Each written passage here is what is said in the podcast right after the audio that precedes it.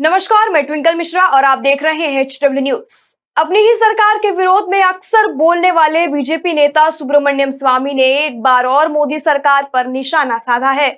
सुब्रमण्यम स्वामी ने ट्वीट कर केंद्र सरकार पर हमला बोला है। उन्होंने ट्वीट कर मोदी सरकार को हिंदू विरोधी बताया है। चलिए अब आपको बताते हैं कि उन्होंने क्या ट्वीट किया। सुब्रमण्यम स्वामी ने ट्वीट कर कहा है कि प्रधानमंत्री नरेंद्र मोदी के तौर पर ट्रैक रिकॉर्ड हिंदू विरोधी का रहा है, जो बीजेपी के घोषणा पत्र में किए गए वादे पूरे नहीं हुए हैं। उदाहरण के तौर पर उन्होंने बताया है, राम मंदिर में सुप्रीम कोर्ट के फैसले में देरी करना, राम सेतु को प्राचीन धरोहर का दर्जा ना देना, उत्तराखंड के प्राचीन मंदिरों का अधिग्रहण और उन्नीस सौ इक्यानवे के उपासना स्थल अधिनियम को वापस लेने से इनकार करना।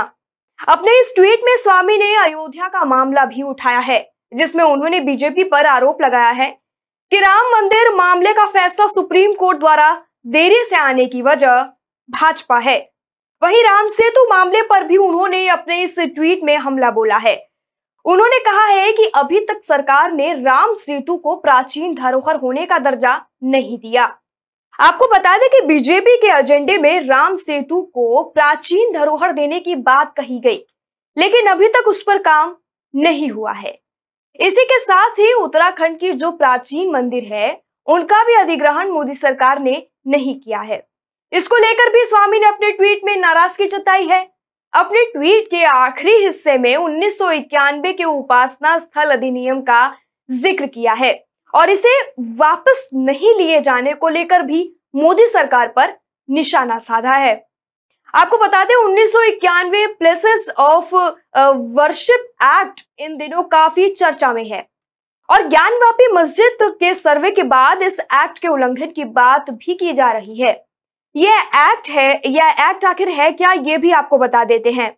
इस एक्ट के अनुसार 1947 तक जो भी मंदिर या मस्जिद या गुरुद्वारा जैसे थे, उन्हें वैसे रखने का प्रावधान किया गया है।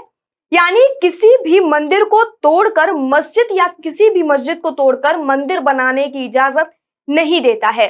लेकिन इस एक्ट से अयोध्या बाबरी मस्जिद मामले को अलग रखा गया था, क्योंकि यह मामला आज़ादी के पहले से कोर्ट में चल रहा था। आपको बता दें कि ज्ञानवापी मामले में उन्नीस प्लेसेस ऑफ़ वर्शिप एक्ट का उल्लंघन का हवाला दिया है। इसी के साथ सुब्रमण्यम स्वामी ने ट्वीट कर मोदी सरकार पर एक और सवाल किया। उन्होंने फ़िलहाल चल रहे ज्ञानवापी मस्जिद के मामले पर सवाल करते हुए ट्वीट किया है कि मुस्लिम लीग की ओर से मातृभूमि की मांग को पूरा करने के लिए भारत का विभाजन किया गया।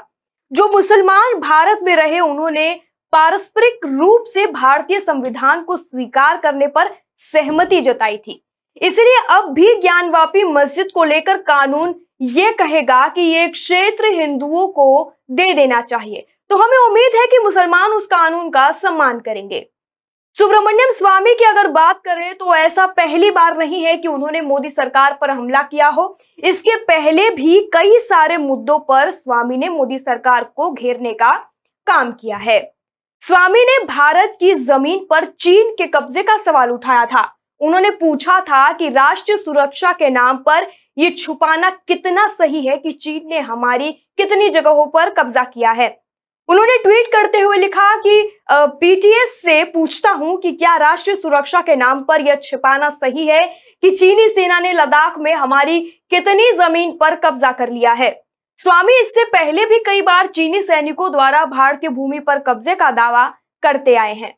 इसी के साथ हम आपको सुब्रमण्यम स्वामी का एक और ट्वीट बताते हैं जिसमें उन्होंने देश की स्वास्थ्य क्षेत्र और अर्थव्यवस्था पर सवाल किया था। राज्यसभा सांसद ने ट्वीट कर कहा कि आज बीजेपी के अपनी मूल विचारधारा की उपेक्षा करने, यानी जो उसे जनसंघ से विरासत में मिली थी, उससे विपक्ष को फिर नई उम्मीद मिली है। जो कुछ समय पहले ही सत्ता में भाजपा के उभार से हतोत्साहित हो गया था।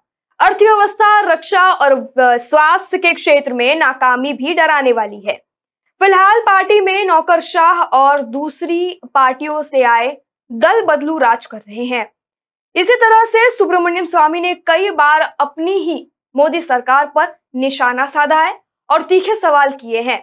और आज भी उन्होंने इसी तरीके का ट्वीट कर मोदी सरकार से सवाल किया है।